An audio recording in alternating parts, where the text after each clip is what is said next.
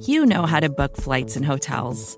All you're missing is a tool to help you plan that unbelievable travel experience. That's why you need Viator. Book guided tours, excursions, and more in one place. There are over three hundred thousand travel experiences to choose from, so you can find something for everyone. And Viator offers free cancellation and twenty-four seven customer support for worry-free travel. Download the Viator app now and use code Viator ten for ten percent off your first booking in the app. Find travel experiences for you. Do more with Viator.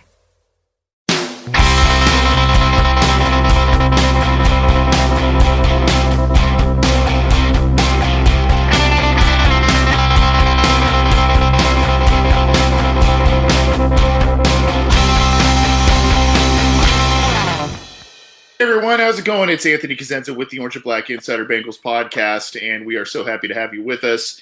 It's a huge, huge week in the A F C, and few matchups are as big as the Cincinnati Bengals and Miami Dolphins. Can you believe it? Going into this season, so many people thought that both of these teams would be dumpster fires, and yet somehow these teams are both starting off at three and one. The Bengals coming off a thrilling, thrilling win against the Atlanta Falcons in Atlanta. Uh, one-point win. We'll talk about that. We'll get your questions on the air a little bit later and uh, talk about some other things about the Bengals and their three and one start. I'm joined by my usual co-host, John Sheeran. John, how are you? Has your has your heart rate slowed since? Since Sunday? I got to tell you, that, that game was one of the most frustrating yet fun games I've seen, as you know, from a Bengals perspective in a while. Yeah, um, it, it was a unique experience watching it because not only do you not expect the Bengals to win a game kind of like that, you're also watching the Falcons, who are used to losing a game like that. So it was like, which team is going to blow it? And for once, a falconing kind of benefited me personally. So that was fun to see.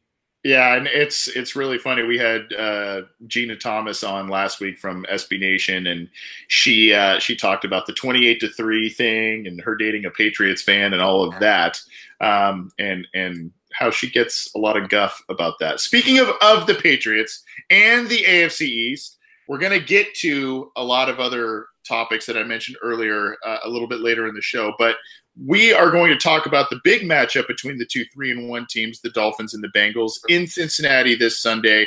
Brian Catanzaro with the Phinsider and their their podcast there. How are you, sir?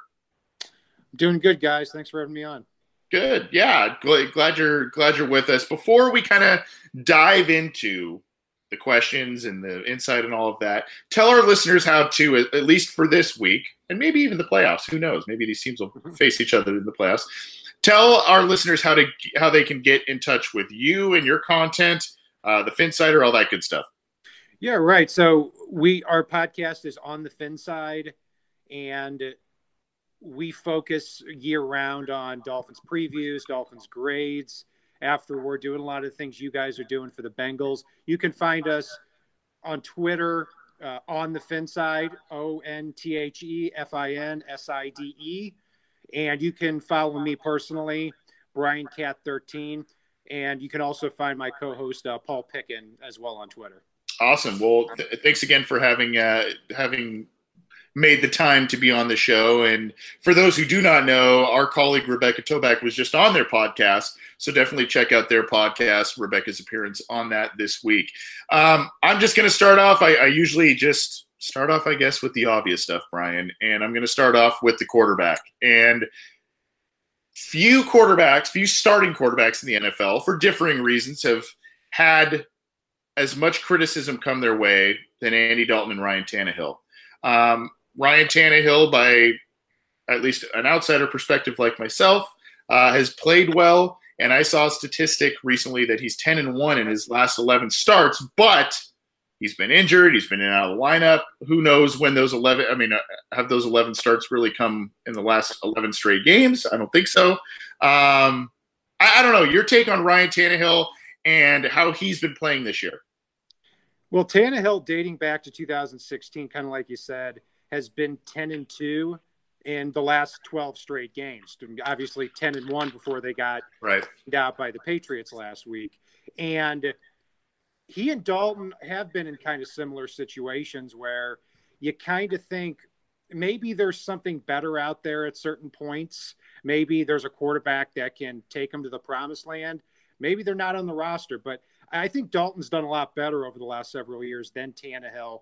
You know, Ryan Tannehill has never played in a playoff game. They were on the way there in two thousand sixteen with Tannehill, but then he tore his A C L in two thousand sixteen, tore his A C L in two thousand seventeen again.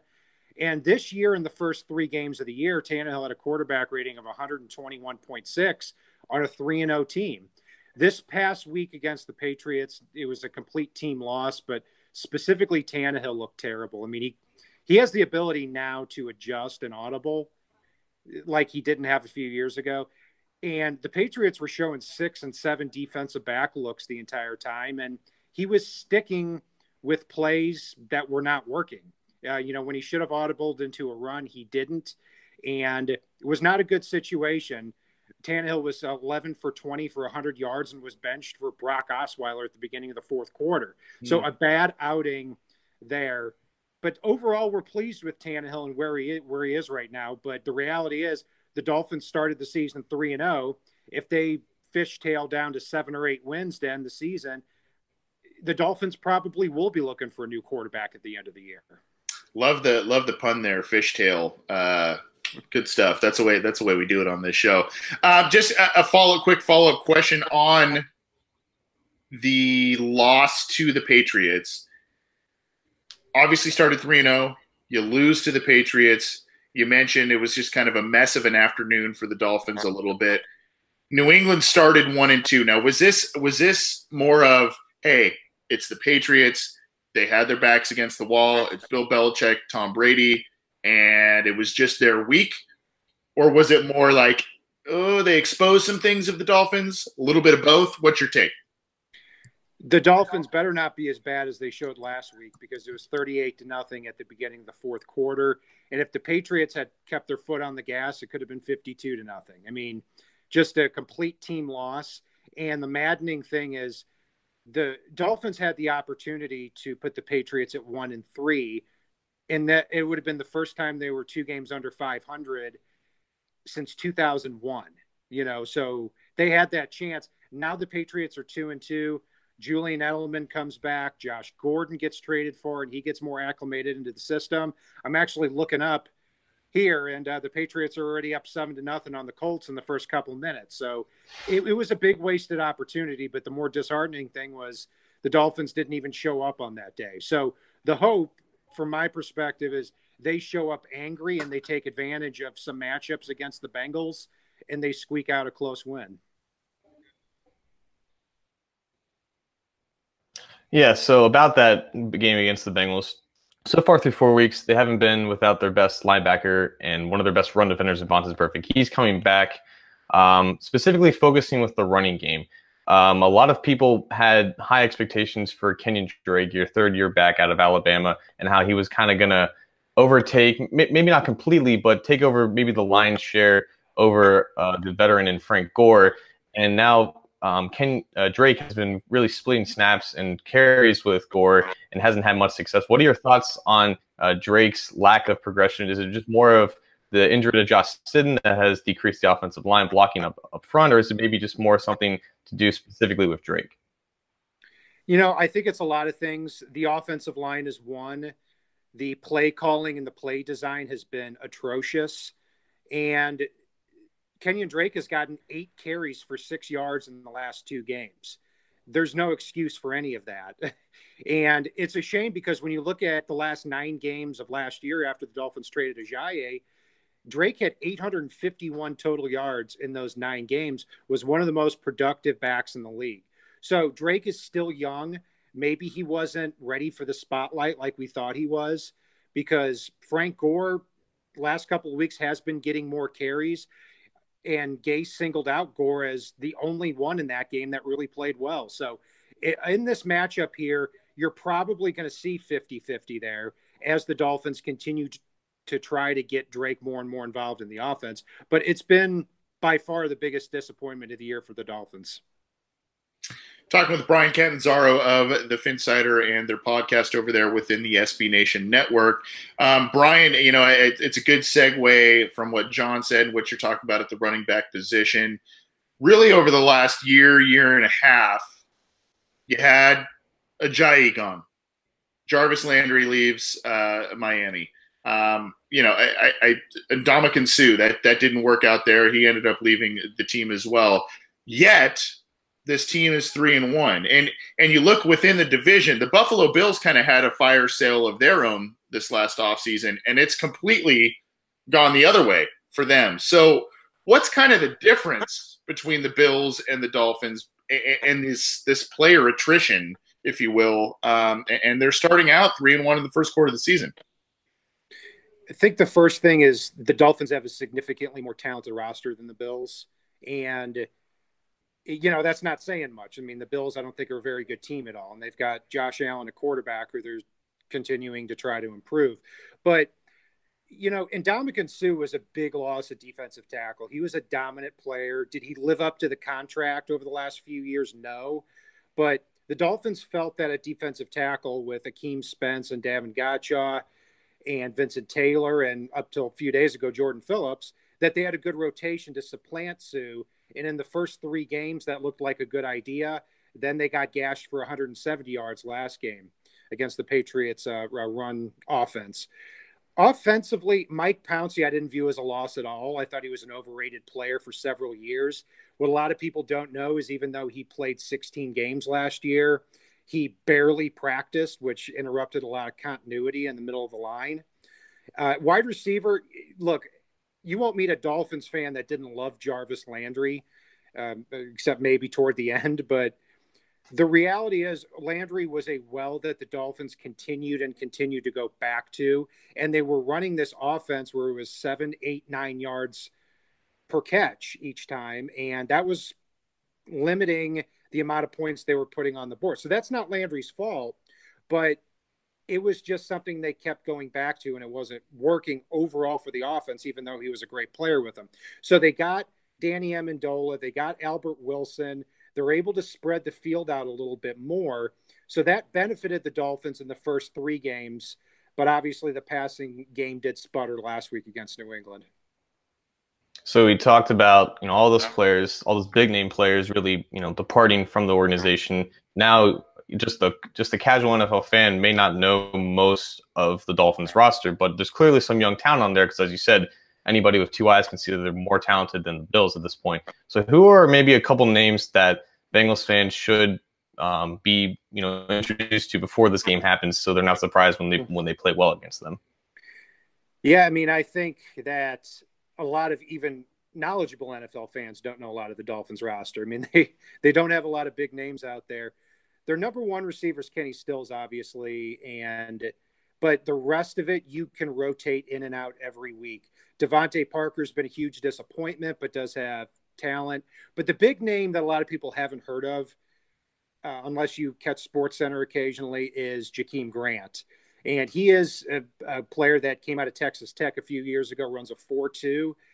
And you look at the last about six or seven games dating back to last year.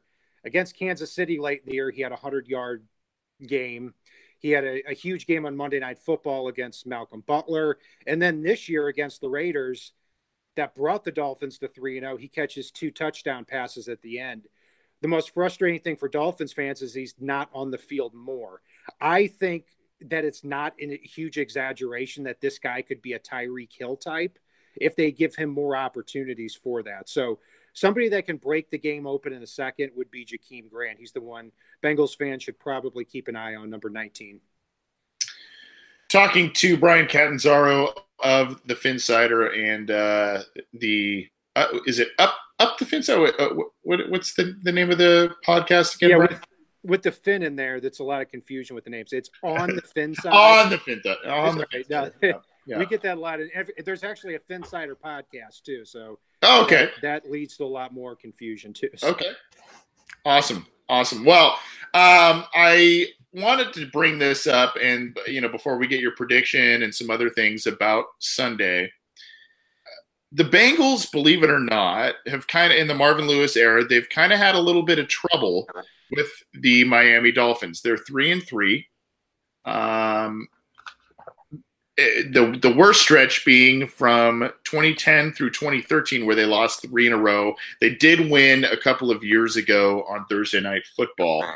Um, is that anything that, you know, we should kind of take stock in? Uh, you know, sometimes teams just have ma- their matchup numbers, I guess, against another team. I mean, uh, is this a team you think that can give the Bengals fits based on the Bengals defense giving up twenty-eight points a game, the offense having to rally late sometimes to get these wins? I mean, uh, kind of how, how do you kind of see this one playing out? You know, looking historically, yeah, they had a lot. Dolphins had a lot of success, you know, in two thousand ten to two thousand thirteen. But in the Adam Gase era, their Dolphins are oh and one against the Bengals. And I've always referred to that Thursday night game, I think it was twenty-two to seven, as one of the worst performances the Dolphins have had in the Adam Gase era. I mean, that was twenty-two to seven, but I think the Bengals kicked like nineteen field goals that game. Mm-hmm. They kept driving down the field. It was, it was more convincing than that. I mean, the Dolphins could not move the ball against the Bengals a couple years ago. Obviously the teams have changed a lot, you know, kind of looking at the matchups. I think from what I saw on tape with the Bengals is offensively, it, obviously you lost Tyler Eifert for the year. That's going to hurt a little bit. And your two big receivers are number one, A J. Green, number two, Tyler Boyd. The Dolphins personnel-wise match up well with that if they can have Xavier Howard one-on-one against A J. Green, mm-hmm. and Minkah Fitzpatrick in the slot against Tyler Boyd. I think that they could have some good matchups there. I'm not saying the Dolphins would win those matchups, but I think it's our two best defensive backs against your two best receivers. And the Dolphins from that point can force your other tight ends like C J Um, Amoa. I'm not sure if I'm saying that right. Uzama, yeah, yeah. Uh, okay, Mama. Close enough. And, uh, and John Ross, I think, is iffy for the game. So, it, you know, their strategy should be to make everybody except A J. Green and Tyler Boyd try to beat them. So that could work out well, but I still look at the Bengals this year and thirty-one and a half points a game in their first four games. So they're moving the ball offensively, and they've had a lot of really good weapons too. And they get Joe Mixon back this week, I believe. So yeah, I, I think that it's a pretty good matchup, but I still give the advantage to the Bengals offense because they've been so good here. Defensively, you know, the Bengals, as you know, have let up sixty-seven points in the last two games. Uh, you know, Christian McCaffrey had that huge game running the football, so it could be an opportunity for Kenyon Drake to get back on track. But, you know, it's kind of the opposite on the other side of the ball, where the Dolphins' offense was so bad last week and the Bengals' defense hasn't been too good the last two weeks. You know, what they need to do offensively is get Kenyon Drake involved early, because if that happens, it's going to open up the passing game a lot more. But if Kenyon Drake goes in there and averages less than a yard a carry, needless to say, the Dolphins are going to be very one-dimensional too. Yeah, and it may come down to which coordinator and which coaching staff uh, has made the proper adjustments from, la- from last week or the last couple of weeks uh, based on some of those statistics you threw out there. Um, before we get you out of here, Brian, what is the what is your prediction of this game as the two, three, and one teams square off at Paul Brown Stadium? And I'm not just saying this because it's a Bengals podcast. Uh, you know, after we got off the phone with Rebecca yesterday, uh, Paul and I did our own prediction show too. I had the Dolphins going down twenty-seven to seventeen. You know, it, the Bengals look like the team from a couple of years ago to me that are better along the offensive line. I mean, I know they probably haven't been great this year, but at least you don't have Jake Fisher and Cedric Ogbuie tackle anymore. So um, I think it's better. And they look more like that, you know, ten to twelve win team that's going to get into the playoffs as opposed to the five and eleven team we saw last year. So if the Dolphins can pull off an upset, it'd be huge because their next four games are winnable. But I see them struggling still here for another week. Yeah, I'm, I'm going to tell you this. Um, uh, I think obviously this game should, it does, and and I guess mostly because it's on the home turf, should favor the Bengals. But given how they've won games this year, given the amount of points that the Bengals defense has, has given up, I would expect this to still be a pretty close one, um, regardless, because that has been kind of the M O. Uh, they've watched, they've walked a fine line this th- so far this first month, but should be an entertaining game. Two good teams, and maybe not surprising from our perspectives, but uh, from the national perspective, maybe it's a little surprising that both these teams are three and one. Brian, enjoy the game on Sunday. Um, enjoy the game. I know I we're, we usually record on a Wednesday night. Thursday night's not our norm because we don't like to interfere with Thursday night football, but go watch your division rivals, hopefully lose. And, uh, you know, have a good rest of the weekend. Thanks yeah, for joining actually, us. Tonight. I've got one more bone to pick with you guys here. Okay. Bengals fans. I hope no Bengal, former Bengals defensive coordinators ever are defensive coordinator again. We've had three in a row. Kevin Coyle, Vance Joseph. I don't know how Vance Joseph got a head co- coaching job. And now Matt Burke. I mean, this idea of that's just right. Let the receiver, wow. Just let the receiver catch the pass and uh, hopefully he drops it. Um, that's basically the philosophy of their defense. So hopefully we get a defensive coordinator in here in the future that believes in completing less than seventy percent of their passes. But um, so, yeah, it's, I mean, Matt Burke's better than Kevin Coyle was, but uh, man, oh man. Yeah, I, I, I appreciate you bringing that up because that was just a, a, a brain fart on my end. I totally forgot until you started saying, I'm like, oh my God, that's right. All these guys have coached there. I totally forgot. It, it, at least Burke is raw and he has the potential and he's got some personality. So he's the most promising of the three that we've had, but overall it hasn't been good. yeah. I, I guess there's this weird love triangle between the Bengals, the Bills, the Dolphins, the, I mean, I players and coaches and all this stuff over the past couple of years. It's been a big thing, but yeah, it's uh, been a hate triangle for me. I appreciate you guys having me on. Uh, you, you guys enjoy the game on Sunday and yeah, let's have a good game. And yeah, if, if ever I can be on again and be helpful, uh, give me a call. Okay. Yeah. Would, would love that. Thanks, Brian. Appreciate you coming on. Thanks a lot, man. That was Brian Catanzaro with uh, the Phinsider and uh, up the fin up the Phinsider. I, I, I, gosh, I, I, it, yeah, it was, it was up the Phinsider, up the Phinsider. Yeah. yeah. Um, there's a preposition there that I, I keep, I, I want to say that on the Phinsider, up the Phinsider, but check out his stuff.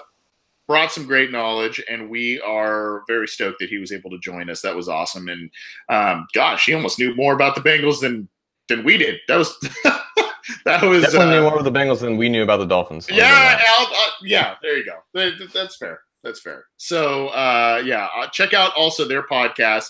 Um, like I said, S B Nation and Cincy Jungle's Rebecca Toback was just on their podcast. Um, so check that out. I'm sure that was an entertaining interview. Haven't had a chance to listen to it yet myself, but uh, I'm sure given Brian's personality and Rebecca's personality, that was that was a very, very good interview.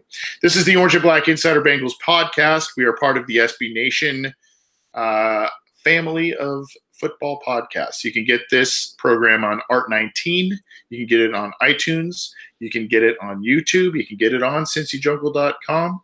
Uh, you can get all of our stuff, like I said, videos and audio and stuff on cincy jungle dot com. We're also on the Google Play Store, so check that out. And uh, we're also on Stitcher, so you can get, if you have those apps or if that's how you listen to podcasts, look for us. We are on there and get our program. John, we, we started with Brian to talk about this coming week, but let's let's. turn back the clock a little bit, and let's go to last week. A weekly uh, tradition. That's right. Uh, that's yeah, that's kind of how we how we've been doing it. Um, there is so much to digest in this game. I, I don't even really know where to begin. Um, like I said, it's. I wasn't even a tale of two halves, really. I mean, I guess it kind of was. There was a lot of points in the first half, not as many in the second, but still a lot of back and forth. Um, gosh. I guess we'll start with offense, the Bengals offense. Uh, number one, the receiving trio. And and I, I want to, I guess, especially highlight, yes, A J. Green, because he had the game-winning touchdown. And I think we know at this point who A J is. He's a clutch player. You know, he was kind of quiet throughout some of the game and then came up big towards the end. But Tyler Boyd, eleven catches, one hundred yards. I had counted on that last drive four catches of his eleven on the day on that last drive alone, all for four first downs, and two were on third down and two were on fourth down, if you can catch up with that. Basically, mm-hmm. four first down catches, and they were either on third down or fourth down on that final drive alone. And then there's John Ross, the guy who was raked over the coals for an entire week, heard his name, you know, whatever. Yes, he, of course, pulled his ham or his groin during plays, but great touchdown reception where it showed the speed and what he can do. Great reception on the sideline with the toe tap.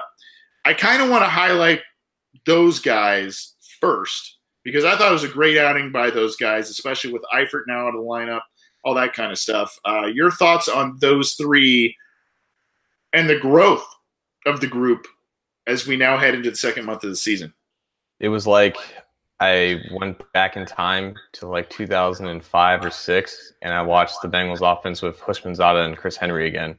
It was it was very um, reminiscent of those two and how they excelled and where they excel in the offense and in the structure, because you have Boyd, who we've always known as just a great route runner, you know, reliable hands, but never quite all pulled it all together until these last three or four games in this stretch. And he had a tough matchup with a very good cornerback in Desmond Trufant, who's playing him in the slot constantly. Yeah, so the Bengals win a uh, win a very close one against the Falcons, as as we said. And um, really, I mean, the, the wide receivers showed a big, especially Tyler Boyd and John Ross, showed a showed a big jump in production and maturity and all of that. Um, John Ross, I was very impressed with, and not just because of the plays he made, um, using his speed on the touchdown and all that, but really just kind of bouncing back from, um, bouncing back from a really rough week and a rough outing against Carolina. A lot of people were trade him and uh, get rid of him and see, you know, um, I, You know, you, you got to respect the guy for coming back, bouncing back. And, yeah, he only had the two catches, but uh, they were two very big catches and, um, you know, ones that had, had big impacts on the game. Uh, you look at Tyler Boyd. I mentioned the eleven catches for one hundred yards, um, no touchdowns, but just chain move after chain move after chain move, uh, just first downs galore. Um, really nice outlet for Andy Dalton. And I almost see him as kind of funny seeing Mohamed Sanu on the other side of the field, making, making plays. He had quite a few big plays against the Bengals. Um, I almost see Boyd as a Mohamed Sanu in a Marvin Jones body, if that makes sense. I see him as, um, you know, a guy who has a little bit more more speed and shiftiness and wiggle to him because he's a little leaner than Mohamed Sanu, but he's got the hands and route running skills and ability to move the chains like Sanu did and does, did for the Bengals and does for the Falcons. Um, I was very pleased with him. And then you've got A J. Green, who, you know, made a couple plays here and there, kind of disappeared out of the game for a little bit. Um, and then, you know, when it, he had a t- what would have been a go-ahead touchdown, but it got negated by um, it got negated by a kind of a pretty pretty weak hands to the face penalty to Bob, uh, Bobby Hart. So that, you know, the Bengals had to settle for a field goal there, and then, you know, when it mattered most, you just kind of fit. You had a feeling on that last drive, and initially it was like, oh boy, because they the Bengals on that last drive got put into, you know, bad situation, big hole after big hole after big hole in terms of penalties, and Dalton was getting pressured, and, you know, there was that situation where it looked like it was maybe a fumble and the game was over, but his arm was going forward. You know, you kind of just started to feel like, hey, maybe maybe they are able to do this. Maybe maybe they can claw back and, and get into this. It was a very improbable situation. Um, one that, you know, uh, you don't envy. You don't envy the offense to be in that position. But uh, that that's where they were. They, they had their backs pinned against the wall. They came through, and they, you know, it last, I think it was what, six seconds, seven seconds left on the clock when, when Dalton threw that throw. I want to say this. If you have the other angle of that play, meaning the end zone out angle of the A J. Green catch at the end of end of the game, if you have not seen that, I would recommend you do so, because for me, that really shows not only the speed of the game, not only shows the, the reaction and the skill set of these pro players. Just, I mean, you see it above and it, it seems to develop slower when you see the kind of the more bird's eye view. But when you see it that way, it's very interesting. And then you also see really the window that Dalton fit that football in to get it to, to A J Green. It looked like, you know, oh, you know, he was open by a couple of steps and all of that. But the, the corner that kind of jumped the route underneath and extended his hands. Really, it looked like a very, very close play, and much closer than I would have expected. Um, seeing it on actual television. So um, I think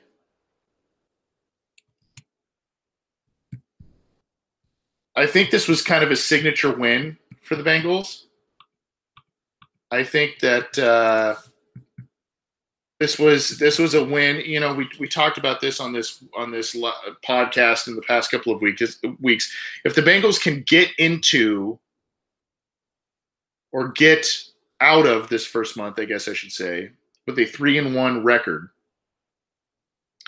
And granted, two of those were out, out of conference wins, but if they if they uh, excuse me, one was out of conference win. Two were out of conference games. Only one was a divisional game.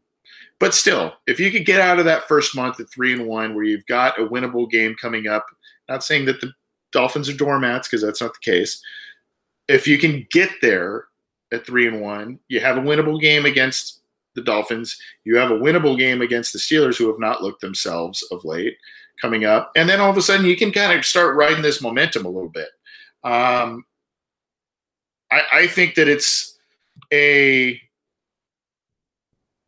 it's a good start to the season for the Bengals. I think it's a lot better than two and two, even if the Bengals had just barely lost uh, the, in in a similar fashion that the Falcons lost. You know, even if it was that kind of situation, um, I think you'd still be feeling pretty good about the Bengals, their three and one start, and what uh, what happened with that. Um, Uh, the one thing I want to say, uh, Cincinnati's, you know, we can talk about the receivers, um, all that kind of stuff. We can talk about some some line play, which we will do in, in, in a minute, and I hope that uh, John Sheeran rejoins us here in a sec. Uh, you know, Andy Dalton. We can sit here and say Andy Dalton is, you know, we've he's been raked over the coals over the past really his entire career, not winning big games, all that kind of stuff. We thought we saw a little bit of a different Andy Dalton in twenty fifteen. But, you know, I think that when the team started, what, eight and oh or six and oh, what have you, they had a primetime game, and Andy Dalton did not play well. Then, you know, you had those murmurs again, and then the Bengals kind of caught some momentum. Then he got hurt, wasn't able to finish out the season from there. Uh, and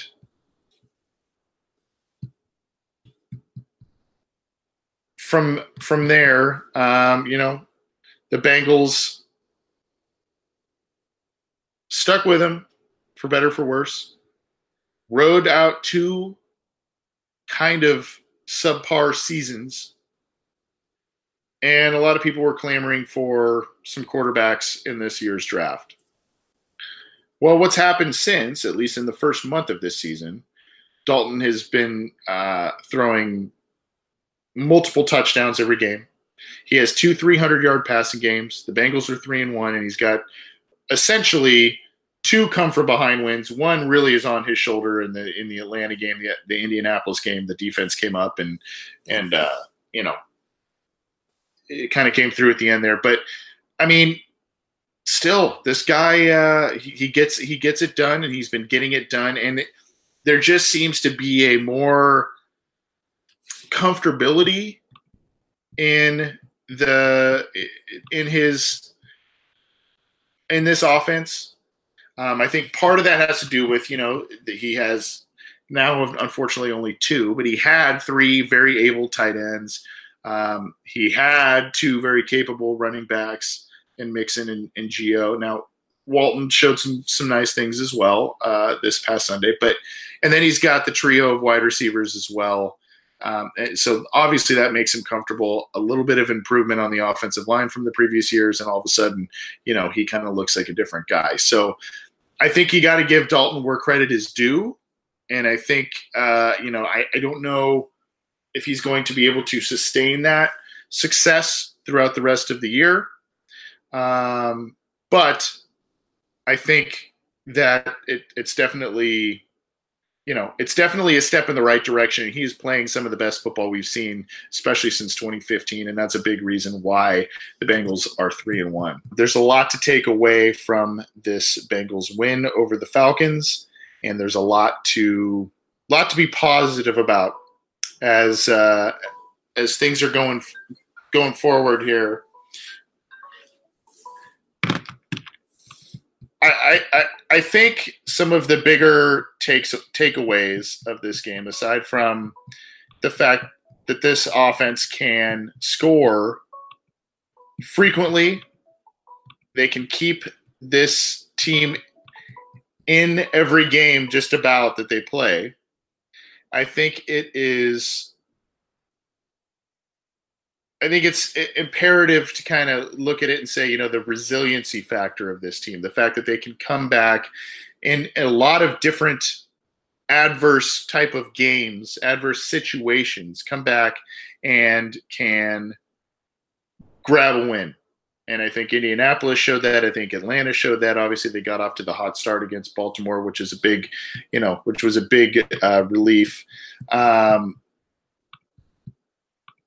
You know, I think that there is there are some concerns on the horizon as well. And I think that, unfortunately, those concerns are viable concerns, and it's really concerns about the sustainability of the Cincinnati Bengals in twenty eighteen and their ability to win. I think that, uh, you know, you got to look at – we mentioned this when Brian was on the show earlier. You got to look at when – the Bengals defense is giving up twenty-eight points a game uh, on average so far this year. The first week, they grabbed two turnovers. Second week, I think they had three. The week week three against the Panthers, no turnovers forced, and they threw four interceptions. And then this week, they're they're minus in the turnover ratio again. It's just uh, that worries me about the sustainability, the long-term sustainability of the Bengals, how they can win, what they can do, and and if they can push to the playoffs. It's, I mean, I guess when you look at that, you kind of say, well, you know, they're getting some of this done by not having Billy Price in the lineup, Joe Mixon in the lineup. Tyler Eifert is now going to be gone. Um, Vontaze Burfict missed the first month. So, I mean, there's a Michael Johnson missed some time. Preston Brown missed some time. I mean, these are starters. These are big, big-time players that help you out. But I, I just that, – that's not a sustainable way to get to the playoffs, to win in the playoffs, to give up twenty-eight plus points a game. To, you know, yeah, it, you you will need to show that resiliency factor. You will need to win these games that are close games and come from behind contests and all of that. Um, you know, that that's you're going to need to do that, especially when it comes into January and February. It just that's that's part of football. That's going to happen. But week to week, I don't think that's a sustainable thing. Now, I'm not saying the Bengals need to blow out everybody they play, but I just I, I worry about the points per game. I worry about the yards given up per game. I, I, I worry about the disparity in turnovers the past couple of weeks. Now, things could change, and, uh, you know, Terrell Austin could turn things around. But as exciting as the skill positions are on offense, I worry about the sustainability to win with the defense in, uh, you know, going forward here. I also worry about, once again, the offensive line. I worry about if Cincinnati's offensive line can continue what it did in the first two weeks and not I, – I, I, there's a – I don't know if there's a Jekyll and Hyde thing going on. First two weeks, they were pretty good. They were okay. Yes, Alex Redmond, Bobby Hart had had their issues. Cordy Glenn was very good the first two weeks. Billy Price was pretty good um, until he left the Ravens game with an injury. Trey Hopkins has filled in admirably at center, but Redmond and Hart continue to be issues. Now Glenn is having uh, some issues on the left side over the past couple of weeks. So I, I don't know what's going on there. I don't know what's going on there, and uh, I, I hope that it improves. I'm very curious to see. It sounds like Billy Price won't be back until maybe, you know, close to midway in the season, week seven maybe, it sounds like. Um, so uh, I don't know. I don't know if, you know, you, you keep Price in there, you keep Hopkins in there, all of that. It just kind of depends on, on things. But as good as we feel about this win with the Cincinnati Bengals, my point is, is there there are a lot of question marks with this team. There are a lot of issues still at the surface of this team. And um, while a lot of people are saying, yeah, jump on the Bengals bandwagon, all of that, I, ju- I just don't know that they've shown either their true potential, or maybe they have shown who they really are, which is score a lot of points, give up a lot of points. My thing, you look back to two thousand five when the when the Bengals offense was putting up a ton of points and all of that, but the big reason why they were doing that is because the defense was turning it over so many times and putting them in short fields where, the, where all these great skill position players and that great offensive line could take advantage. Um, early in the year, The, the Bengals offense, Andy Dalton, kind of did that, and obviously the defense scored that touchdown on a fumble recovery week one. But, you know, I, they're not turning it over as frequently now, and I don't – luckily the offense has been pulling their weight, but I, I, I don't know. What do you think, Bengals fans? Uh, you can let us know in the live YouTube chat. Um You can call or text. We've already got a couple of text messages, which I appreciate. We'll get to that in just a second. Uh, you can call or text nine four nine, five four two, six two four one, nine four nine, five four two, six two four one. Call or text. Um, I'm seeing, and or you can leave them in the live YouTube chat if you're joining us live. Uh, I see a couple of questions. Uh, this is kind of a listener question, but it's basically the big debate. It's a nice segue from what I was saying about the defense. Um, and it's about Vontaze Burfict. And uh, you know what? Before we get to Vontaze Burfict, we're getting a call on our on our O B I line, so let's get to that. Hi, it's the Orange and Black Insider. Who's this? Hey, John, how you doing, buddy? Doing good, doing good, yeah. You said uh, go ahead and call in, so I went ahead and grabbed the phone. Yeah, you're talking about Burfict just now. It's a good thing that he's coming back, but I'm noticing some people in the chat are a little concerned because, yeah, officials are really, uh, really cracking down on players, on physical players, to say the least, and that could be an issue with uh, Burfict. But uh, I'd still much rather have him back than not have him, wouldn't you? Yeah, well, yeah, absolutely. Uh, you know, that's – I'm glad um, – even though I was kind of starting to talk about it, I'm glad you called in and, I'm t- and are talking about Vontaze Burfict um, because that's that's where I was going. Like you said, a lot of people in the live YouTube chat are talking about Vontaze Burfict and, you know, uh, can he turn things around for the Cincinnati Bengals defense? Like I said, I – I'm worried, John, a little bit about the sustainability of the Bengals' path of winning. And what I mean by that is the twenty-eight points given up per game. the lack of a turnover forced the last two weeks. And, you know, it, th- these are things that the big plays, the turnovers, these are things that Terrell Austin has preached to this defense. And it worked the first couple of weeks, but it has not been working since, and against two of the better quarterbacks in the league, in Cam Newton and and Matt Ryan. Now, I, I got to say this, and I don't want to – I know I know you're a uh, you're a big uh, critic of Dre Kirkpatrick. There are a couple, there are have been a handful of instances where Dre Kirkpatrick could have nabbed an interception. Other guys too. Jesse Bates had his hands on a couple. Um, so I mean, they've had some opportunities that they have not capitalized on. But you know, it's it's the pass rush has been feast or famine a little bit, um, as have the turnovers. So I'm just a little worried about that. Now, I think Burfict is a spark plug. I think he's a guy that can help things, but I don't think he's an absolute cure-all to to every single issue. The Bengals, you know, consistently stopping the run, getting off the field on third down. That was another issue I haven't even brought up yet. The Bengals defense is basically the worst in the league in getting off of the field on third down. Um, I think they were around forty plus percent going into last week, and they let up like seventy something percent. So, uh, you know, I, about Burfict, I'm glad he's coming back. I think he's going to make a difference. How big of one, I'm not sure. How about you, John? Yeah, I'm not sure either. I think he'll definitely help against uh, the run. You know, we really struggled with Carolina running the ball.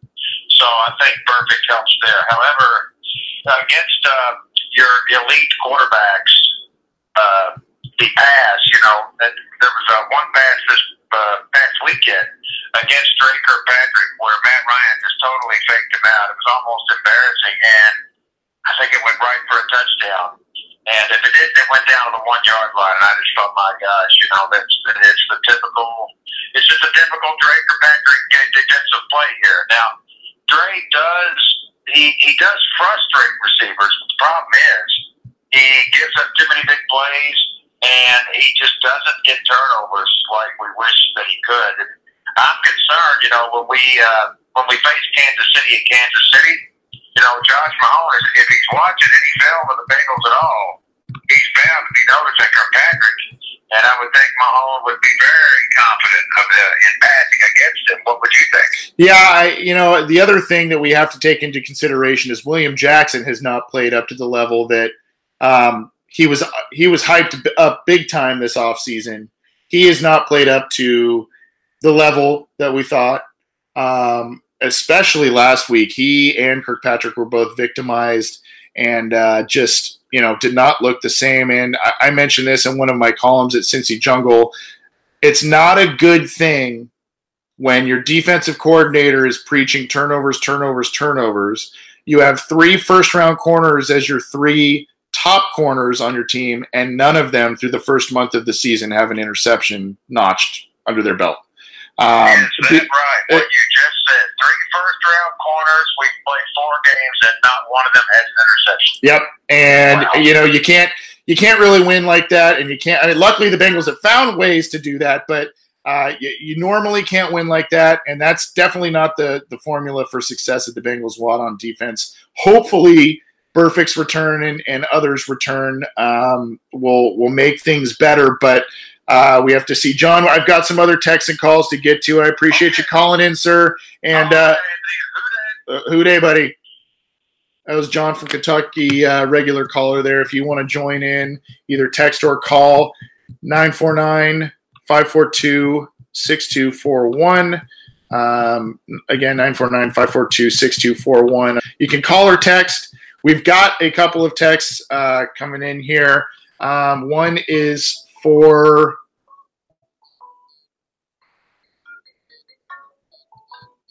uh, you know what, we've got another call coming in, believe it or not. So let's try and get to that.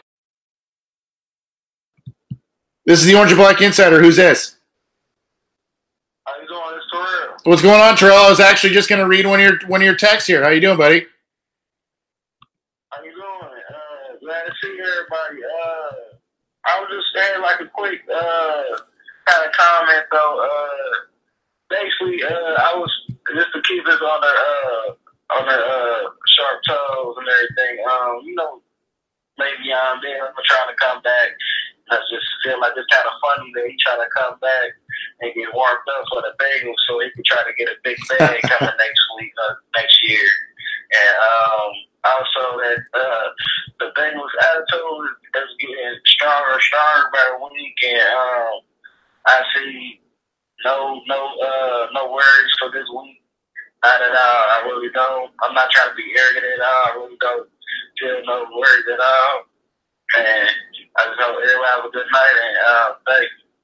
All right, thanks, Terrell. Appreciate you calling in, but I'll also get to your uh, your text here because I thought it was pretty interesting in just a second. Thanks for thanks for calling in. Appreciate it.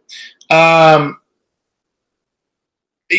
as of this week, my thing is with this week against the Dolphins, um, kind of like what I said about the Carolina game, it wasn't so much that Carolina at every position had better players, had a better overall roster, better coach, whatever you want to call it. There's probably give and take to both, but you got to think of matchup issues, and you got to think of think of Bengals roster versus Dolphins roster guys. I, I thought Brian, when he was on earlier, I thought he brought up a very, very interesting situational matchup in terms of Xavier Howard and Minkah Fitzpatrick on A J. Green and Tyler Boyd. And you know, those are two good players, so it's going to be interesting to see how Andy Dalton, Bill Lazor, and company get those guys open and if they can make the big plays. Um, yes, A J. Green has done some things against the A F C South and, and A F C East teams and all of that, um, but if you look, you know, he's he's had a spotty record sometimes against some of the top corners, but he's also made many top corners look silly. So I'm not so worried about A J. Green and, and him at least making plays. I am a little worried about Andy Dalton maybe force-feeding him a little bit now that Tyler Eifert's out.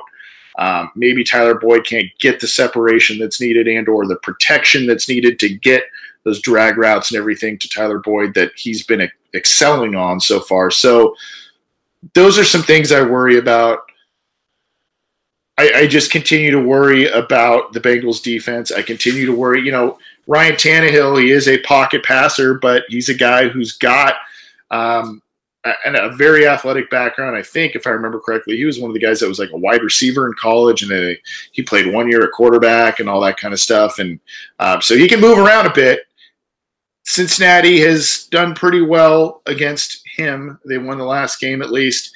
Um We'll see, but yeah, I think I think this should be a game that the Bengals handle. Now, the other aspect to it is, you know, are they are they overlooking this game because the Steelers are, are right around the corner, and that's where their focus may be? I don't think so. I think this team has shown some pretty good focus and has, uh, like I said, shown that resiliency factor that we haven't seen out of too many Bengals teams lately. So we'll see, but this should be a game, and I think the Bengals win probably by a touchdown or so. Still pretty close, but um, maybe a bit more comfortable than the other. Uh, well, maybe, maybe kind of like the Ravens game a little bit. Um, shoot out to a lead, maybe give it up a little bit, and then, you know, it's still pretty comfortable throughout. But uh, definitely I think it's more comfortable than the other two games, but we'll see. We'll see. You know, that's why they play. And Miami, they got off to that three and oh start. And who knows, you know, maybe they're starting to play some teams that are better and some teams that are for real. We'll uh, we'll see. Uh, getting another call here. Jason, how are you, sir? I'm doing good. We're going to win twenty-eight to fourteen. twenty-eight to fourteen. Okay, why? Why do you, why do you say that? I think that the Miami Dolphins are too worried about jewelry right now. Like right now, it's like a night where they should be like paying attention to like, you know, playbooks and whatnot. But they're too busy like going out to the clubs, having a good time. Cincinnati is not doing that right now. They got no more Netflix reruns to watch. It's time to play some football. Well, I hope so. I mean, I you know that would be a pretty convincing win, and a, put put them at four and one, and definitely in the driver's seat. I'm going to say this: that the A F C North is both tighter and not as tight of a race than you think, and I say that because Cleveland should be a three and one team at this point. I mean, if you really look at officiating and some poor kicking, and I mean, they're they're a couple plays away from being three and one. Pittsburgh would then have another loss and be further down in the in the cellar. And then you've got Baltimore, who, aside from really the buzzsaw they hit in Cincinnati, they've been playing pretty well. Um, they beat Pittsburgh. That's a tough game, regardless of if Pittsburgh is up or down. Uh, Pittsburgh would be up for that game in terms of emotion. So, you know, I think if the Bengals do get this win at four and one, they're in they're in really good position to to go forward and, and move. And one if thing, we win this game, we have we have the momentum to beat Pittsburgh, and our biggest challenge will be going into Kansas City. That quarterback, that kid's really really good. So if we, if we can get through Kansas City, it'll be just like it was what was it, two thousand eight when we went in there and they were undefeated. That would be a big boom. Yeah, and I, I can get us to playoff. Yeah, and for those who do not know, if you did not watch Monday Night Football, I didn't watch all of it, but I watched the fourth quarter, which is basically what, for the most part, mattered in that game. And Patrick Mahomes was making plays that I, I've seen maybe two other quarterbacks make uh, in terms of things he would now. Again, we, we were talking about sustainability. We don't know how sustainable this, you know, he is. He hasn't even played a full season of N F L football yet. In fact, I think he's only started like five five games or something. So, uh, obviously, very exciting player. Obviously, you know, teams are trying to figure him out. I'm worried. I wrote a post on Cincy Jungle this week that uh, I was worried about the. I was worried about the scrambling and or quarterbacks that can make things happen in the pocket, outside of the pocket. They extend plays. Roethlisberger is one of them. Even Case Keenum is one of them. Mahomes is one of them. Cam Newton showed that he can do some things still on this Bengals defense that that uh, worry me. So Mahomes is definitely one to worry about. Um, I yeah. you know I, I think he's like, a, he's like he's like an N F L blitz quarterback. yeah, yeah, yeah. It, it reminds me of all the losses I had on N F L blitz. Yeah, and uh, you're right, Cam Newton. He's better at like stretching out than anybody else. He's he, just like he's like he's like Inspector Gadget. He can just get like that extra three yards, and it's like oh, it's mind numbing. Well, the good news is that Cincinnati has. Um, Gosh, I'm trying to do the math here. They have seven of their next twelve games at home, I believe, if I'm doing the math correctly. So, you know, they started that. That's why getting off to that three and one start in the in the first month with those three road games uh, was was so important. I guess you can kind of say, well, how big of a road game is going to Indianapolis? I mean, it's not travel-wise far, but, you know, noise and all that kind of stuff, uh, definitely a road game. But uh, good points, Jason. Thanks for calling in, bud. We're gonna we're gonna get you off the air, but thanks for listening. All right, thanks for having me. Good day. Thanks, buddy.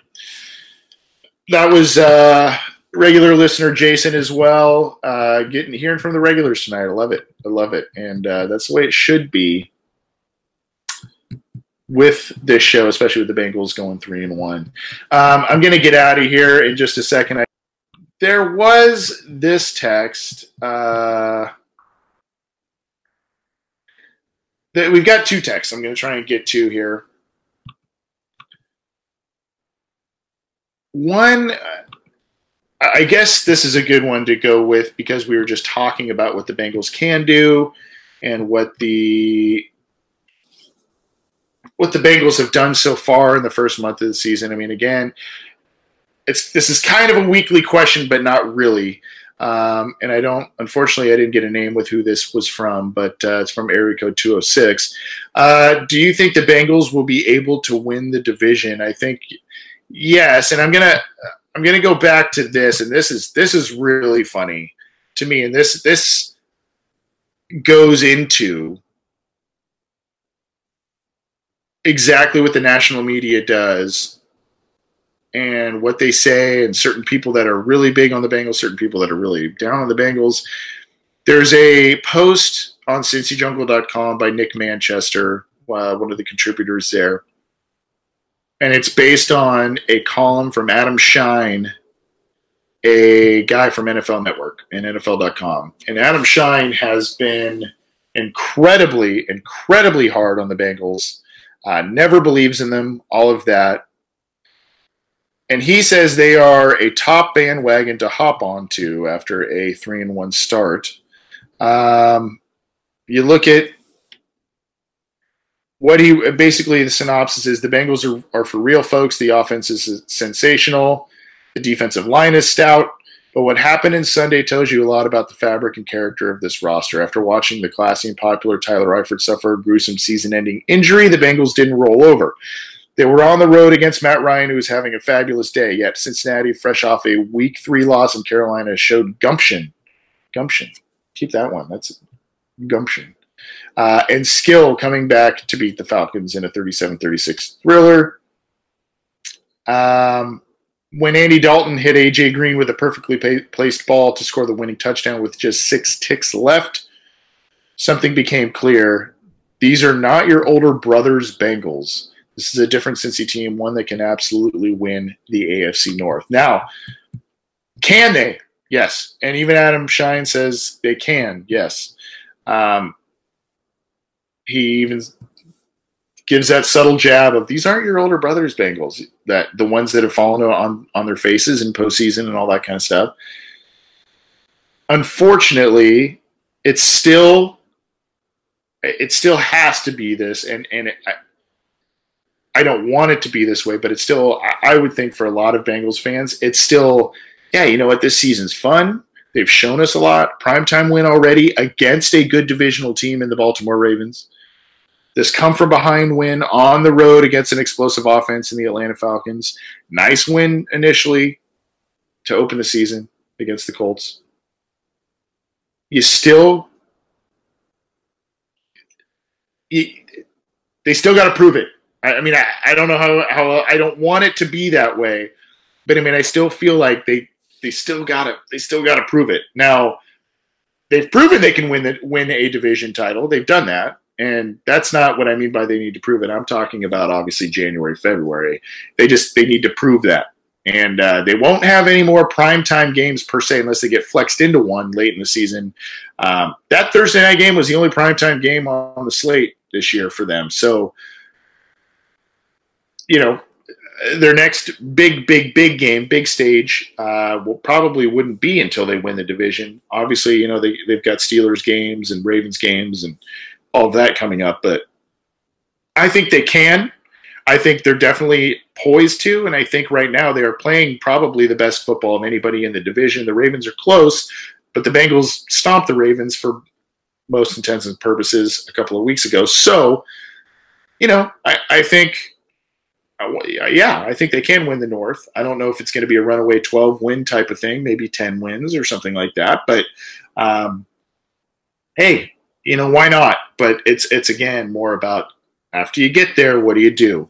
And uh, I hate I don't want to, I hate saying that. I hate it. Trust me, I hate it. But th- that is that is what it is. And um, you know, so far this team has shown a different gene, if you will, to be able to do things in the postseason that other teams maybe didn't show as much. But we'll see. Uh, let's also get out of here. Um, even though he called in earlier, I wanted to get in. He was, it was, his call was more of a comment. This one is actually a question from Terrell. Um, he notes the different attitude. Um, Dalton's throwing on target. Um, basically he wants to know, you know, talking a little bit about John Ross, um, does a tongue-in-cheek joke about, hey, do we want to trade him now that he actually showed some things this week? No, no. Keep him. Like I said last week, John Ross is a work in progress, and there's a lot of clay to mold there, and he showed quite a bit last week in just two catches. Um, unfortunately, that groin pull I guess he had against the Falcons on that touchdown catch is catching up with him this week. Maybe the Bengals are just resting him to get him out there, but you hate to see him go, you know, polarizing weeks. Week three, terrible, you know, rake through the coals. Week four, very nice rebound, great game. And then week five, he doesn't play. You'd be like, it's a little frustrating. So hopefully he's able to suit up if if he's healthy and uh, go out there and, and do some things. Otherwise, you know, the Bengals have Josh Malone. They've got Cody Core. They can do some other things, but I think now that you have Eifert out of the lineup, you really want to have as many skill position guys healthy as possible going forward. Um, can't afford to lose too many more of those now that Eifert's gone. And uh, I think the Bengals need to be healthy on all fronts, even though Ross is kind of their three four wide receiver, if you will.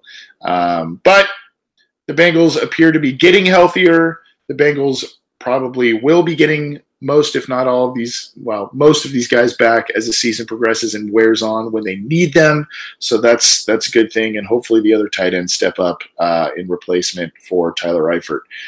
This is the Orange and Black Insider Bengals podcast. I'm Anthony Cosenza. My co-host John Sheeran joined us earlier, and we had Brian Catanzaro from The Phinsider of the S B Nation Network to help us preview the Dolphins game coming up. Both teams are three and one. And uh, Dolphins aren't getting a lot of love around the nation, but uh, hey, they're three and one. They're playing pretty decent football, so should be an interesting game this week. You can get this program on iTunes. You can get it on YouTube. You can get it on Art nineteen. You can also get it on a variety of other platforms like Google Play, Stitcher. I think I said iTunes. I did say iTunes. Um, and all of our stuff is on cincy jungle dot com, so check that out. Apologize for an abrupt leaving from John and uh, you getting basically me for most of the program, so hopefully you still enjoyed it regardless. And uh, enjoy your time Sunday. Let's let's hope the Bengals get into the Steelers at four and one. Let's hope Vontaze Burfict's presence is felt in a big way right away. Remember a couple of years ago when he was on, I believe, was it the suspension or was it the when he was recovering from the knee issue against the Steelers? He came back and had a whale of a, a ball game and uh, really was the reason why the Bengals won. I think that was twenty fifteen maybe. So, you know, he can come back. He can have an impact. We we know this about him. So, um, but let's just hope for a good game, a win, a fun game, and uh, enjoy the rest of your weekend. For John Sheeran, I'm Anthony Cosenza. Thanks for listening to the Orange and Black Insider Bengals podcast. Thanks for your calls and texts. We'll see you next time.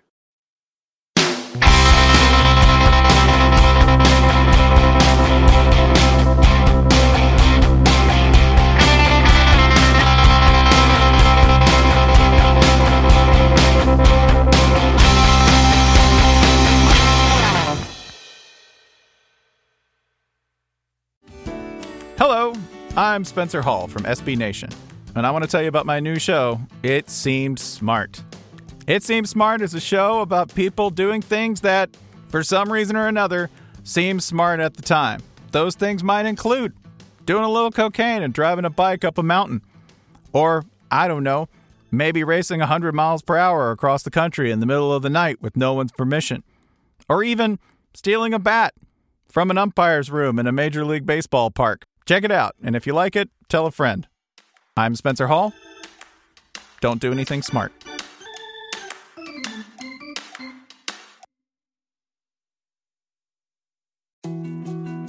More to-dos, less time, and an infinite number of tools to keep track of.